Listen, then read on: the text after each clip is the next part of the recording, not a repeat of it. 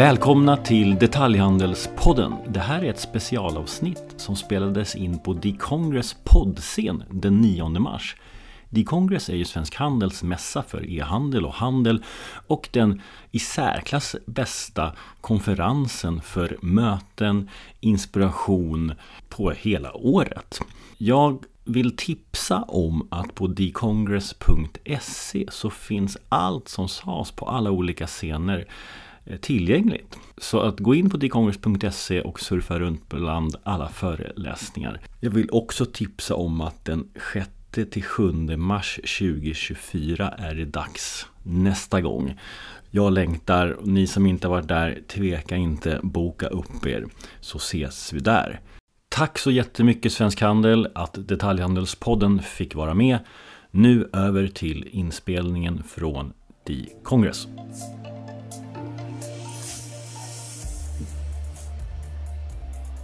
Hej! Hej och välkomna till eh, Detaljhandelspodden. Eh, jag som pratar heter Jonas Arnberg och jag har idag med mig två supergäster. Vi ska prata expansion via marknadsplatser och jag har till min hjälp Petra Sabo som är Chief Commercial Officer på Didriksson och Wille Kangasmucke Nordström, VD för Bubble Room. Varmt välkomna hit! Tackar! Tack så mycket! Och som ni märker, Magnus är sjuk. Första gången vi får göra världens roligaste inspelning så är han sjuk. Så att, tyck synd om Magnus. Och förhållningsregler är att vi på, som poddar här måste vara väldigt nära micken och vi kommer inte titta så mycket på er i publiken. Och det är inte, jag säger det på en gång, för det är inte för att eh, vara dryga utan för att det ska bli bra ljud. Vi kör igång. Vi kommer prata om eh, vi kommer prata väldigt mycket om Zalando eftersom ni är inom mode båda två och det är den regerande plattformen. Eh, vi kommer att prata om hur man kommer igång där, vad man ska tänka på, tips och tricks för att lyckas. Vi kommer också prata lite om eh, marknadsplatsernas utveckling. Men först bara för att komma igång, ge oss er status. Petra, börja du. Du har varit ganska kort tid på Didriksson men hunnit göra om strategin en hel del. Uppdatera oss. Eh, ja, jag har varit på Didrikssons i sex år snart och eh, för fyra år sedan ungefär så startade vi våran expansion via DTC-kanaler som eh, har varit väldigt lyckosam. Vi är ett återförsäljardrivet eh, bolag från eh, början egentligen. Men eh, satsar mer och mer på eh, direct to consumer. Ville, försäljningen går som attan. Ja, det gör det. Ja, men jag är, jobbar på Babberum sedan sju år tillbaka. Vi jobbar med att vara en nummer ett livsstilsdestination för lyxigt, glammigt och feminint mode. Där vi sticker ut med vår starka visuella identitet och eh, en hög grad av egna varumärken. Och eh, vad sa du om resultatet? Ja, vi, vi växer väldigt kraftigt, men vi har också investerat under 2022. Och när du går in och gör högintensiv period av investeringar så blir det alltid kostsamt i början innan du får avkastning för de investeringar man gör. Så att, övertygad om att 2023 eh, kommer bli ett starkare år än 2022. Och uppdatera oss bara, så all, jag tror de flesta har koll, men ändå Peter om du börjar. Vad säljer ni till vilka, till vilken målgrupp och eh, på, på hur många marknader finns ni? Eh, Didrikssons eh, startade för eh, lite drygt 110 år sedan, 1913 i Grundsund. Och Hanna och Julius Didriksson började med att tillverka kläder för fiskarna där uppe för att skydda mot vädrets element. Och eh, att fortsätta att tillverka ytterkläder för skydd mot elementen är något som vi har gjort under den här perioden. Och vi säljer idag både dam-, barn och herrkläder. Och eh, det är damkategorin som är den största kategorin eh, hos oss med en målgrupp på kvinnor ungefär 30 till 65 skulle jag säga. Eh, vi finns representerade hos återförsäljare på 25 marknader och vi har egen e-handel på 20 marknader och i dagsläget finns vi representerade på 10 marknader via marknadsplatser som vi då har med fyra olika partners. Intressant. Vilken är den största marknaden? Eh, när det gäller eh, e-handel så är det tyska marknaden och det är också när vi tittar på återförsäljarsidan. Eh, svenska marknaden har vuxit eh, ofantligt för oss det här året faktiskt, de första, första två månaderna här. Så att i år än så länge på e-handeln är Sverige den största marknaden för oss. ville berätta om er. Ja, vi säljer mode för kvinnor och vi är väldigt stora inom festklänningar. Ungefär varannan produkt som vi säljer är en klänning. Vi har en kund som är en kvinna mellan 18 till 55 år. Vi är väldigt starka på kvinnor mellan 40 till 55 år likväl som 20 till 35. Och det tycker vi är en fördel. Vi jobbar inte med de senaste trenderna utan det är mer en tidlös eh, modegrad vi har som gör att vi, vi kan ha en bredare målgrupp i alla fall vad, vad gäller åldern. Vi säljer online på våra kärnmarknader i Norden sedan eh, tio år tillbaka. Men nu har vi påbörjat vår geografiska expansion, så nu är vi inne på 12 marknader på Zalando och planen är här nu att vi kommer öppna Babberum shop online-butiker runt om i Europa. Och, och konjunkturläget, eh, premier, sälja klänningar i lågkonjunktur. IR-chefen hör inte, vad händer precis nu? Ja, vi, vi, vi är ju noterade nu, så jag får vara lite försiktig med vad jag, vad jag, vad jag svarar. Men vi ser ju i alla fall under 2022, där vi växer tvåsiffrigt, att folk har ju saknat eh, att socialisera sig efter pandemin. Så att eh, när det kommer till att gå på fest så ser vi ingen eh, avmattning än där, utan då vill man fortfarande göra sig fin och köpa klänningar. Hörrni, vi ska prata om marknadsplatser idag och marknadsplatser är ju inget nytt ord. Eh, det är väl före vår tid som eh, det fanns marknadsplatser runt om eh, eh, på, i, i landet och min fråga är, är det inte så att marknadsplatsen alltid har varit den ställe man måste vara på som handlare och att det är väldigt naturligt att vara det på dagens marknadsplatser. Om, om vi går tillbaka, minst när det fanns marknadsplatser ute på torgen. Sen, sen flyttade liksom en småskalig handel in i städerna när urbanisering och industrialisering gjorde att vi flyttade till städer. Vi hade en köttbutik, en ostbutik och det var en jättehärlig upplevelse. Så kom varuhusen och samlade ihop allt det där. Och jag vet att det fanns, jag kommer, jag kommer inte ihåg, inte Svensk Handel, men någon annan organisation som då ville förbjuda varuhusen under en tid för att de slog ut alla småttingar. Och det är säkert en sån regleringsdiskussion vi kommer att ha om plattformarna framöver också. Sen kom ju externhandeln, vi fick köpcentrum. Men ofta har det ju varit så att handeln är på en plats. Och eh, det har det drivits av olika industrialisering, globalisering. Nu har vi digitalisering. Vi har också eh, en pandemi som har tryckt upp det digitala och en lågkonjunktur nu som förändrar beteenden väldigt snabbt. Och lång bakgrund till en fråga, jag är väldigt ledsen för det. Men, men min poäng är, är svensk e-handel som, kommer vi se tillbaka på den här tiden som ost och köttbutiken? Alltså en ganska trist upplevelse där man går in på varje enskild e-handlare. Det måste vara mycket bättre att ha allting på samma ställe. Och är vi nu inne i någonting Kommer vi minnas liksom det här som det var nu vi började med marknadsplatser, precis som när köpcentrumen kom eller varuhusen kom? Vad säger ni? Nej, men alltså jag tror att man måste eh, förändra sig med de här trenderna som eh, flyttas hela tiden och framförallt behöver ju vi finnas där kunden finns.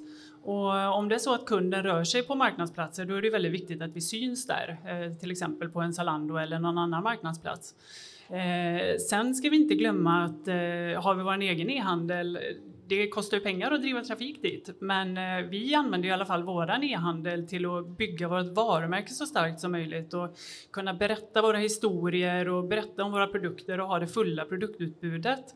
Vi kan testa nya produkter och så vidare. Så vi, vi ser ju väldigt goda synergieffekter mellan eh, marknadsplatser och vår egen e-handel. Och eh, jag tror att det ena behöver inte utesluta det andra utan att det är väldigt viktigt att man förflyttar sig ihop med trenderna faktiskt. Men jag håller med Petra där. Vi har ju historiskt sett varit en multibrand e-tailer vi själva, där vi har sålt större delen externa varumärken och varit eh, en form av marknadsplats. Och nu har vi transformerat bolaget så att, mot en direct to consumer varumärke och det är för att vi vill ha en vi vill kunna eh, ansvara för vår varumärkesupplevelse, se till så att den är så som vi vill att den ska vara. Men framför allt så vill vi äga kunddatan och det har du inte möjlighet om du bara eh, säljer via marknadsplatser.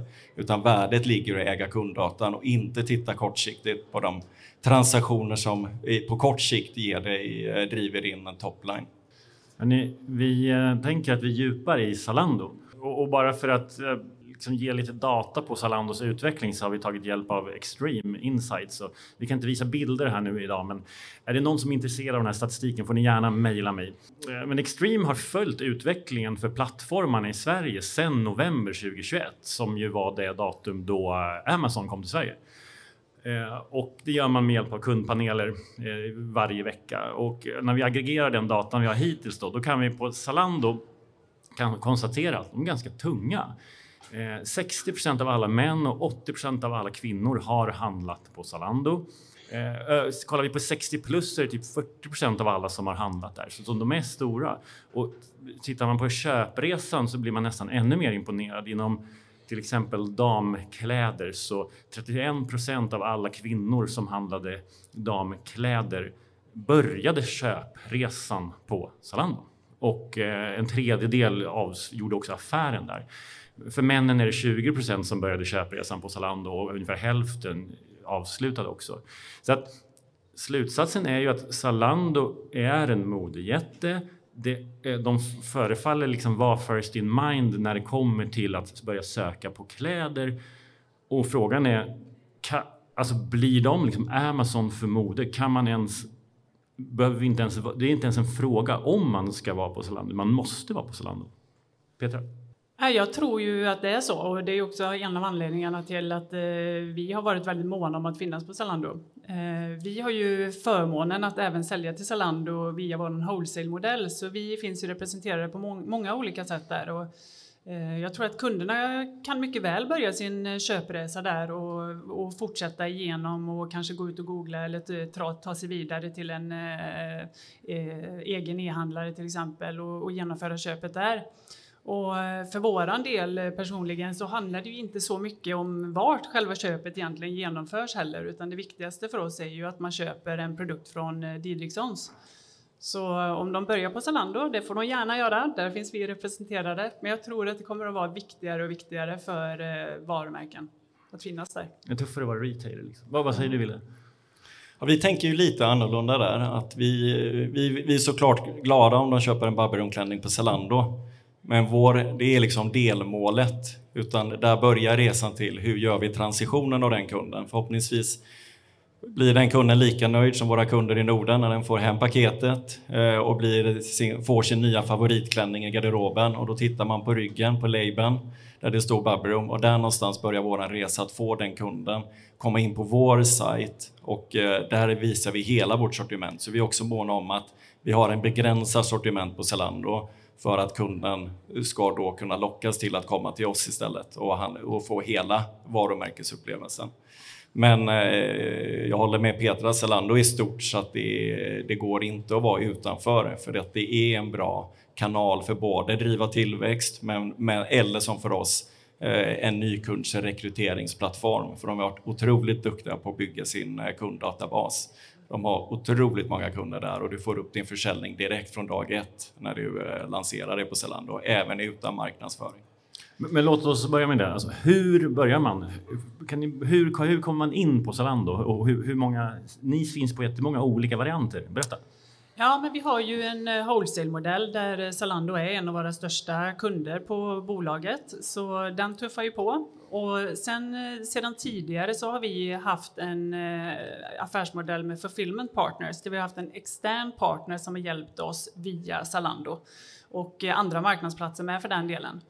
Eh, föregående år så valde vi att byta affärsmodell där vi jobbar istället med ett partner program där man jobbar närmare Zalando och framförallt att man har möjlighet att jobba med dropshipment direkt från vårat e-handelslager i Tyskland. Eh, vilket gör att vi kan vara mer agila, vi kan vara, byta produkter, vi kan tända och släcka produkter och, och anpassa sortimentet eh, mycket snabbare än om man jobbar då via en fulfillment partner. Men, och, de, och Zalando slipper risken då, för då är det du som köper lagret? Precis, det är ju väldigt låg risk för Zalando i detta fallet, så jag tror att de kommer att gå över mer och mer till detta. Sen kan man ju även jobba för Filmet Partner via Zalando om man vill eh, och jobba direkt med dem, men då jobbar man ju bara med Zalando. Så, eh, men... Alltså då kör man grejer i deras lager och mm. så Precis. Och vilket är bäst av det? Att vara, använda marknadsplatsen eller att vara mer leverantör till Zalando? Nej, men för våran del nu så vill vi kunna skala upp vår affär och för att kunna göra det så, så tycker vi att det fungerar bättre med att vara via partner program för då har vi möjlighet att eh, gå till andra marknadsplatser också. Går man bara till Zalandos fulfillment center så blir du ju väldigt eh, begränsad. Då måste du integrera via andra plattformar separat och det tror jag kan bli en begränsning. Så eh, för oss har det fungerat väldigt bra. Så vi, vi jobbar just nu med att skala upp eh, marknader via Zalando. Vi finns ju eh, i dagsläget bara på tre marknader med Zalando. Men kommer att integrera med fler under våren här. Hur tänker du Wille?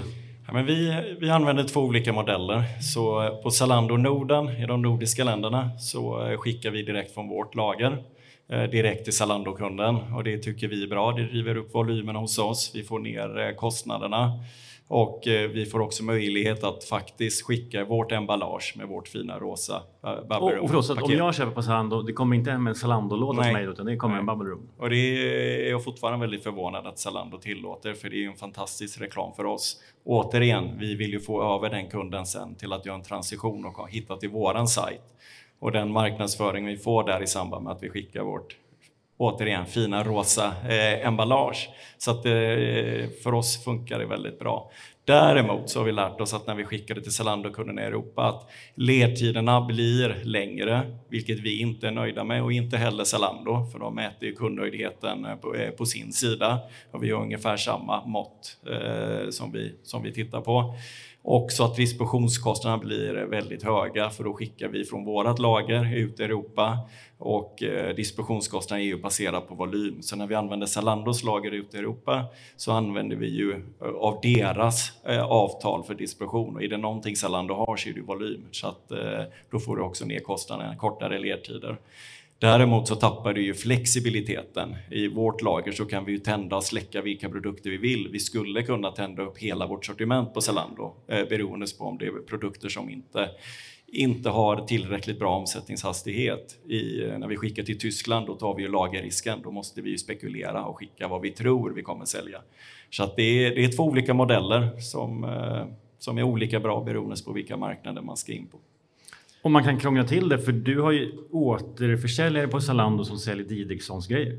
Ja men precis. Zalando har ju varit väldigt eh, generösa med att eh, integrera eh, via partner programs eh, och vi har ju många till exempel tyska återförsäljare som köper produkter av oss wholesale som också har möjligheten då att eh, sälja dem via plattform. Och eh, där krävs det ju att ha eh, lite mm, mer tunga rätt i mun när, man, när det gäller prissättning och så vidare. Då, hur du Men det kan du inte ha koll på? Nej, och det är ju framförallt hur eh, prissättningen sker på sidan. Utifrån den så kommer ju produkterna prioriteras i olika rangordningar. Då. Men, men om en tysk återförsäljare tänker att nu jädrar ska vi rea ut Didriksson, vad, vad, säger du då? Sannolikheten att de ska göra det är ju inte så hög, för det blir inte så mycket kvar på deras sida om de rear ut. Men eh, fördelen är ju att vi kan ju gå eh, via vår distributionsstrategi och välja andra typer av produkter jämfört med vad de då visar på Zalando. Och eh, vi jobbar ju väldigt mycket med det, hur vi kan ha den bästa produktmixen som inte kanske finns via wholesale eller återförsäljare på Zalando. Så vi får bättre synergier med vår egen e-handel där. Eh, Ville, du var inne på att du liksom nyttjar Zalando för din expansion. Och vi kommer tillbaka till det, men vi börjar andra änden. För det är väldigt mycket på plattformens villkor, hur, och hur de styr. Eh, kan vi ta lite om liksom, vad, vad bör man tänka på? Eh, Zalando utvecklas och uppdaterar hela tiden sin affärsmodell. Vad, vad, vad händer just nu? Ja, det, jag tror Petra kan hålla med om att det är väldigt trubbigt och manuellt eh, att jobba inne på Zalandos partnerprogram. Eh, det är oerhört resurskrävande. Väldigt mycket manuella processer så att vi har eh, slitit oss eh, slitit ordentligt med att få Zalando-affären att eh, fungera. Och jag tror att någonstans där nu så sätter Zalando stopp så att nu eh, har de satt stopp för expansion och nya marknader för sina partners. De tar inte heller in nya partners just nu och jag är eh, övertygad om att de gör det för att eh, är det manuellt på vår sida så är jag övertygad om att de har det lika manuellt på sin sida. Och de har vuxit så pass, så pass eh, kraftigt med partners att jag tror att de gör lite underhållsarbete i organisationen just nu. Så om du vill nå en ny marknad i Europa nu, då kan du inte göra det? Inte just nu. Mm. Och, och, andra risker då att liksom hamna i plattformens händer. Hur, hur, hur prioriterar de Didrik som till exempel på, på hemsidan? Men eh, Zalando kommer ju naturligtvis alltid prioritera det de har köpt in wholesale från oss i första hand. Eh, och det kan man ju förstå, för det har ju de på sitt lager och det är deras eh, risk och de vill sälja de produkterna. Är det väldigt enkelt så? Det som är på deras lager, det är? Ja, så är det. Och sen i nästa läge så sker ju det någon form av prioritetsordning och där är det ju fulfillment partners framför allt som kommer i, i nästa led eh, om du jobbar med Zalandos fulfillment. Så det kan ju vara en bra väg att gå för de som eh, bara vill gå till Zalando till exempel som, som inte har så mycket interna resurser. Då kan ju det vara en, en eh, smidig väg eh, att gå. Men eh, för oss som jobbar med partner program kommer ju i nästa hand då och sen handlar det mycket om Eh, hur, eh, vad man får för nöjd kundpoäng och så vidare. Och så sen är det ju pris eh, som är sista prioriteten då. Så det är, Zalando kommer ju alltid prioritera det lägsta priset. Ja, men det gillar vi konsumenter. Ja. Ville, vad säger du på det? Nej, men för oss har det varit väldigt viktigt att vi vill äga just produkt och pris. Så att vi, vi kör inte med återförsäljarled och vi har inte heller återförsäljare som säljer våra produkter på, på Zalando. Och det var egentligen det, de skallkraven vi hade när vi tittar på marknadsplatser. Vi vill, vi vill, vi vill kunna ha full kontroll över våra, vilka produkter vi säljer och till vilket pris. Och vi, vi vill inte riskera att eh, priset urvattnas av att någon annan prisdumpar i och med att kunden, det är en full pristransparens där. Skulle Zalando dumpa våra priser så skulle våra, våra Babron-kunder handla på Zalando istället för att det är, det är en så pass hög grad av pristransparens på nätet. Så att det, var, det var våra skallgrav och de styr vi över. Men, men det är klart, Zalando styr ju allt annat och de har också möjlighet att förändra villkoren för dig. Så att det står ju helt i händerna på dem. Så att för oss är det mer balansen nu på kort sikt. Att det, det driver tillväxt, men vi vill inte bli alltför beroende av det. För vi vet också att då, då är det ut, utanför vår kontroll och det måste vi eh, liksom riskminimera. Så att vi kan, inte, vi kan inte räkna med samma volymer nästa år, för vi vet inte hur de ändrar sin kommissionsupplägg. Finns det Utifrån allt det ni berättar, finns det någon eh, maxandel man bör köra? Alltså, jag tänker att ni har er egen e-com, ni kanske kör wholesale, ni kanske har någon butik. Vilken är det gyllene procenttalet på så här mycket kör jag via marknadsplatsen?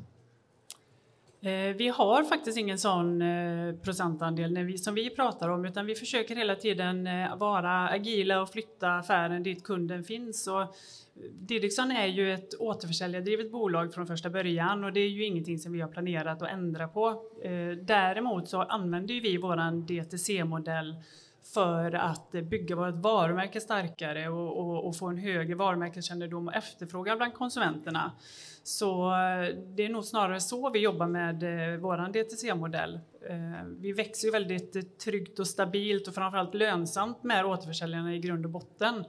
Så när det gäller DTC då, då, flyttar vi lite mellan kanalerna när det behövs och eh, exempelvis under pandemin hade vi ju möjligheten när återförsäljarledet eh, backade lite och drog i handbromsen. Då kunde vi växla upp istället via e-handeln så att eh, vi försöker att inte säga att det ska vara eh, ett visst eh, procentantal eller en viss andel utan vi, vi är agila och eh, tänker nytt varje dag när vi kommer till jobbet helt enkelt.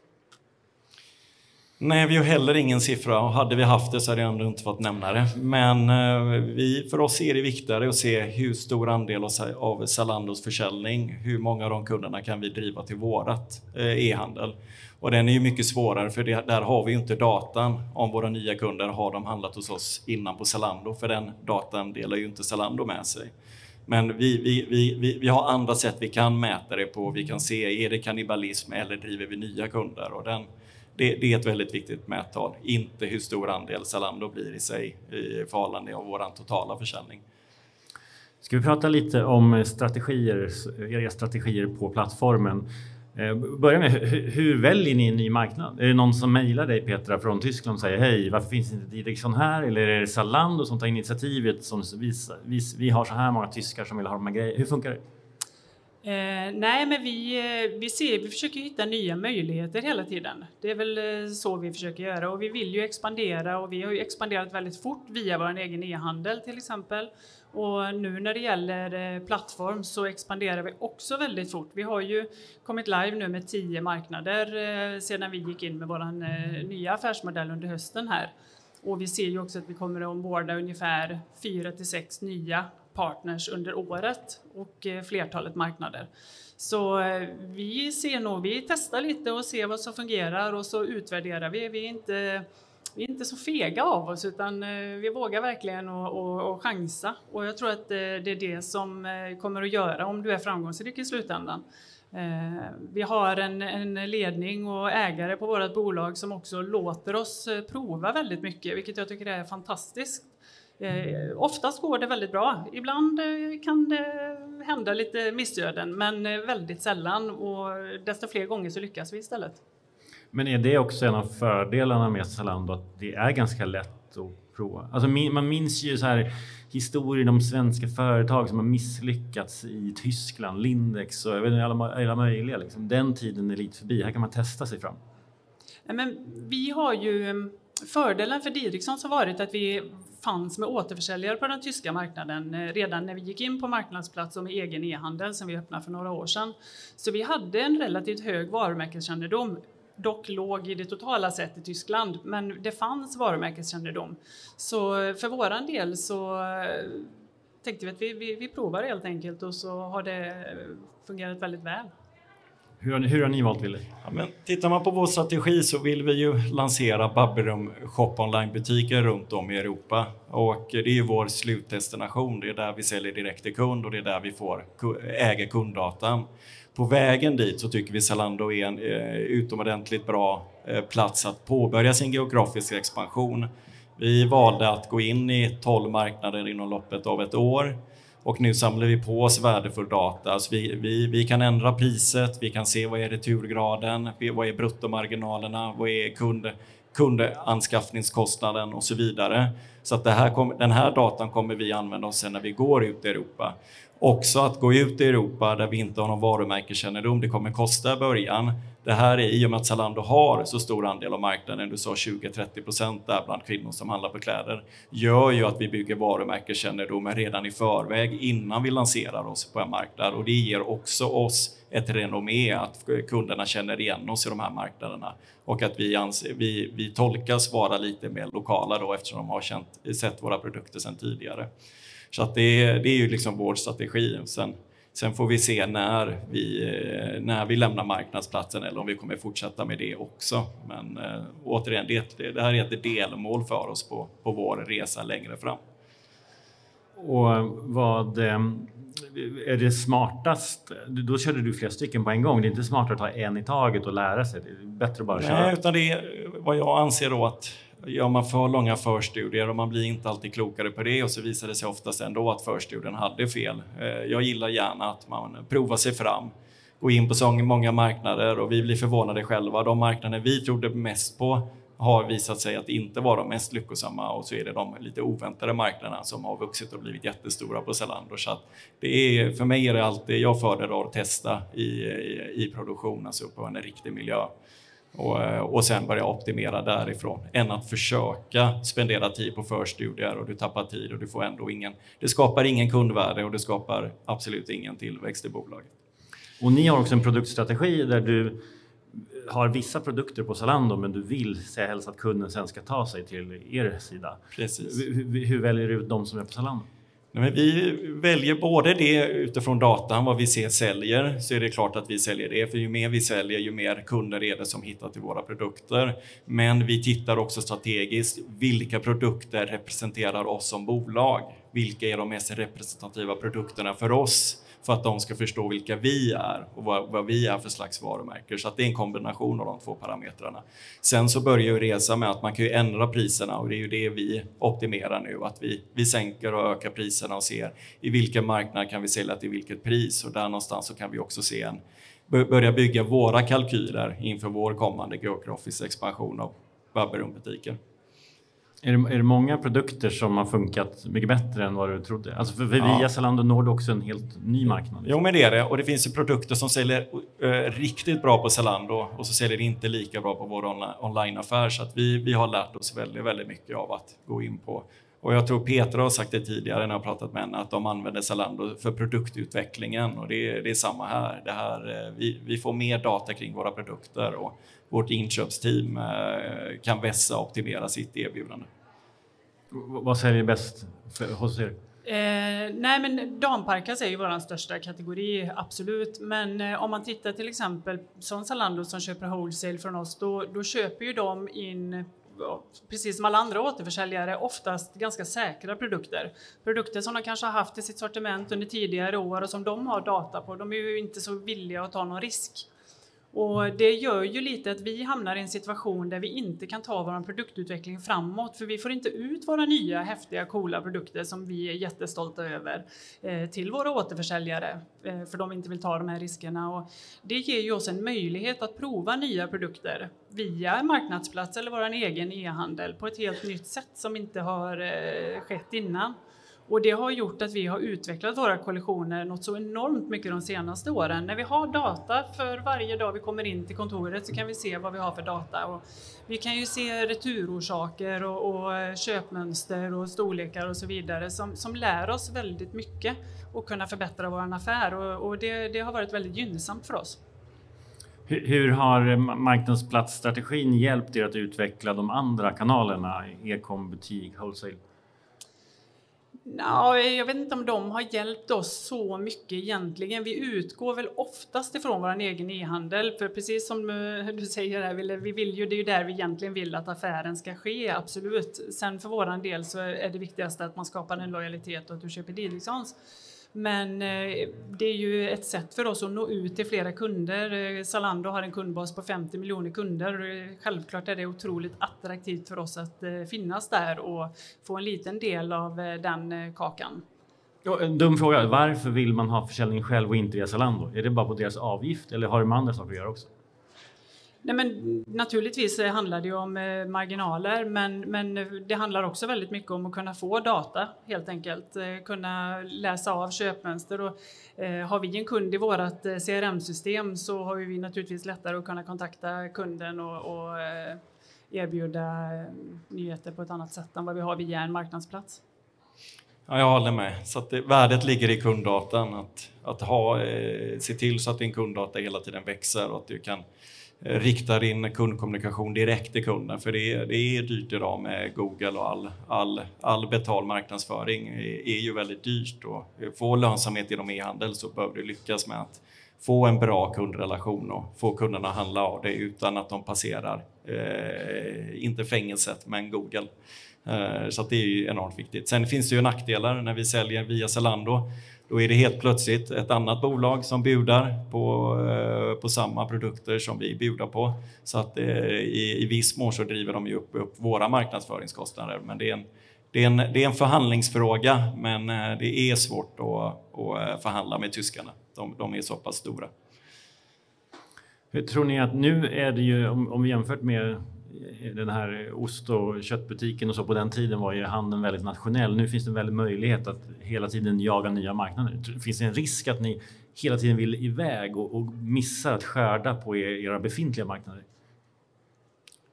Nej, men så är det och vi, vi märker ju fortfarande om att just nu har vi inte bråttom att expandera till fler marknader för just nu ser vi att vi kan optimera. Vi lär oss så mycket för varje dag i de, i de 12 marknader vi är inne på Zalando. Så just nu så ser vi till att optimera befintliga marknader.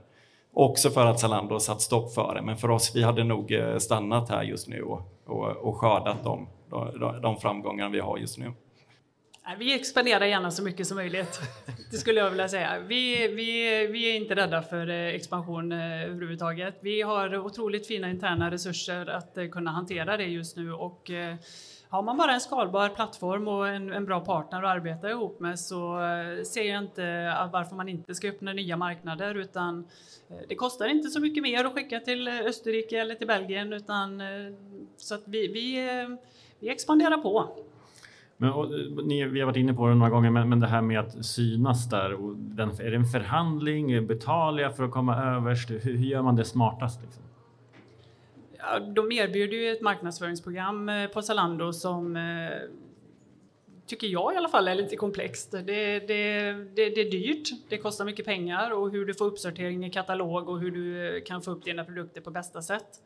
Däremot så ser ju vi att sökmönstret, för man får ju ändå en del data ifrån Zalando och man kan titta på vad kunderna faktiskt söker på på hemsidan och det är sådana saker som vi kan dra synergieffekter till vår egen e-handel också sen. Ja, och man har ju möjlighet att påverka sina som produktbilder. Vi tar ju alla bilder och där har vi möjlighet att bygga vårat varumärke. Även om Zalando reglerar hur bilderna ska tas och hur det ska se ut så har vi ändå, det är vi som väljer modellen, det är vi som sminkar modellen och det är vi som stylar modellen. Så att det är ju vårat sätt att bygga vårt varumärke i deras plattform. Så att det, det finns viss möjlighet att vara med och påverka. Vad skulle du säga, Wille, om du börjar, vad är det viktigaste för er att få ut av plattformen? Ja, men det är nykundsrekrytering. Vi ser det som en ny rekryteringskanal eh, och att bygga upp varumärkeskännedomen inför vår egna sen kommande geografisk expansion. Det är liksom vårt, vårt huvudsyfte. Sen är det klart att kortsiktigt så gillar vi ju de, eh, de kortsiktiga transaktionerna som vi har nu som driver vår tillväxt. Men det är inte det som är slutmålet och det är för oss, vi vill inte bli för beroende av den omsättningen. Vi vill ha, vi vill ha omsättningen via våra direct to consumer-kanaler istället. Och, det är på något sätt helt okej okay att du, ditt, Zalandos perspektiv skulle kunna vara att du utnyttjar dem för att sen klara dig själv. Liksom. Men eh, det, det är okej. Okay, liksom. Ja, det är du som sa det, men, eh, men det är väl ungefär så vi resonerar och än så länge så är det ingen på Zalando som har protesterat heller, utan jag tror att de tar det givet att det är många fler än vi som resonerar på det sättet och ser dem som en, som en kanal för att hitta, hitta till nya kunder. Vilket är säkert en del av deras strategi, varför de lockar partners till sig. Vad är det viktigaste för er att uppnå? Nej, men det viktigaste är ju absolut varumärkeskännedom och, och öka vår lojalitet och framför allt att eh, kunderna där ute ska köpa våra produkter. Som jag sa tidigare så är vi det är klart att vi har högre marginal om vi säljer till dem direkt via vår egen e-handel, men i slutändan så handlar det om eh, lojaliteten för vårt varumärke och då, då tror jag att det är viktigt att man finns eh, väldigt brett och man sprider ju också eh, riskerna för eh, bolaget om man finns på flera plattformar eller via flera affärsmodeller. Så ur den strategin så, så ser jag att det är väldigt viktigt. Hörrni, ni, vi börjar närma oss någon form av avslutning här. Tror eller ej, vi har hållit på i 35 minuter. Ge, ge, oss era tre bästa tips som man måste tänka på när man ger sig in i Zalando-världen. Och också vad man absolut inte får göra. Eh, jag kan börja säga ett tips i alla fall och det skulle jag vilja säga är att man ska välja affärsmodell med omsorg innan man eh, väljer att gå live på till exempel Zalando. Om man nu ens har möjlighet att, gå live med dem som det ser ut i dagsläget. Och det menar du, alltså köra dit eller köra själv? Precis. Jag tror att det, man måste se till sina interna resurser för att se, för det är det är otroligt mycket mer komplext än man kan tro. Eh, vi har haft förmånen att ha en väldigt bra IT-struktur i vårt bolag som gör att eh, det har gått relativt smärtfritt. Men det är otroligt komplext ändå. Och har man inte de interna resurserna så tror jag att man ska välja en annan modell. Och är man dessutom ett litet varumärke så kanske man också ska välja en, en fulfillment-lösning. Och då eh, är frågan då om man ska gå direkt till Zalando via deras fulfillment eh, center eller om man då ska gå via en extern fulfillment partner. Vi hade ju en extern fulfillment partner under förra året och där hade vi möjlighet att vara live på 12 plattformar till exempel i olika länder. Eh, så att jag tycker man ska fundera väldigt noga kring sina interna resurser innan man bestämmer sig.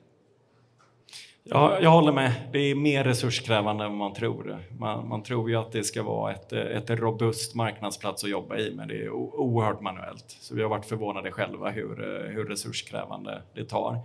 Mitt tips är väl att se över produkterna, att det är rätt märkning på produkterna. Det kan bli rätt jobbigt att behöva märka om alla, alla sina produkter manuellt. Vad betyder det? Eh, att du har storlekar, eh, rätt storleksordning så som Zalando vill ha det eh, för respektive marknad. Så att du har en label med, med flera marknader med olika storlekssorteringar. Och har du inte det så kan det bli lite jobbigt, av, säger jag av egen erfarenhet. Okej, okay. tips nummer två? Tips nummer två är att man, eh, enligt mig i alla fall, bör satsa på en automatiserad lösning. Så automatiserad som möjligt för att man inte ska hamna i en situation till slut där man sitter och gör allting manuellt allting från att släppa ordrar till, och, till produktberikning och, och så vidare. Det, det, det, är otroligt resurskrävande och eh, för den interna eh, parten att sitta med de här bitarna. Så eh, jag tror att man ska försöka hitta en så automatiserad lösning som möjligt. Sista tipset är väl att våga testa priser i och med att du har full kontroll över prissättningen. Att våga testa, att höja priserna och se hur, hur högt upp kan du stretcha upp det. Eh, det är ju en inflation nu så att en naturlig uppgång blir det ju, men att hela tiden stretcha på den. Och också vara tvärtom, se finns det volym, kan du, kan du jobba med volym genom att du sänker priserna 10% Så att eh, experimentera eh, med priserna, där kan man lära sig väldigt, väldigt mycket. Vilket land tar du mest betalt i? Jag tror inte jag kan svara, jag passar på den. Eh, vår CFO sitter här någonstans och han är alltid nervös när jag är med och pratar för att han han får städa upp och skicka lite extra pressmeddelande efter dagen. Så att jag, jag passar på den. Petra, får du svara? Eh, ja, min VD sitter ju också här i publiken och han hejar han alltid på mig. Så, ja, han hejar alltid på mig så att eh, jag kan med gott samvete säga att vi tar samma pris eh, överallt. Okej, okay, ja, har vi några mer tips kvar? Ja, jag hade nog ett sista tips där och det tror jag att man ska gå lite djupare när man tittar på sitt sortiment. Att man inte går så brett. Vi har ju testat lite det nu här under eh, de senaste månaderna och att man kanske inte ska bredda sortimentet för mycket utan ta lite färre produkter och göra det riktigt bra och verkligen övervaka dem och, och, och, och titta på dem och hur man kan marknadsföra dem och hur man kan eh, styra dem på bästa sätt på Zalandos sida skulle jag säga. Men det är typ det som är din strategi? Va? Ja, eh, ja, precis. Men, eh, och sista tipset är glöm inte fira när du går in på nya marknader. För det glömde vi göra. Vi kom på det vid land 9-10. Så att, eh, det har jag haft dåligt samvete över. Så att, se till att fira ordentligt med teamet när ni, när ni öppnar på en ny marknad. Då önskar vi ju alla där ute som ska ge sig an Zalando stort lycka till. Eh, och vi tackar dig Peter Sabo, Chief Commercial Officer på Didriksson och William Smuk och Nordström, VD för Babbelrummen, så hemskt mycket att ni var här. Tack till Kongressgänget och tack alla ni som lyssnade och tack så jättemycket!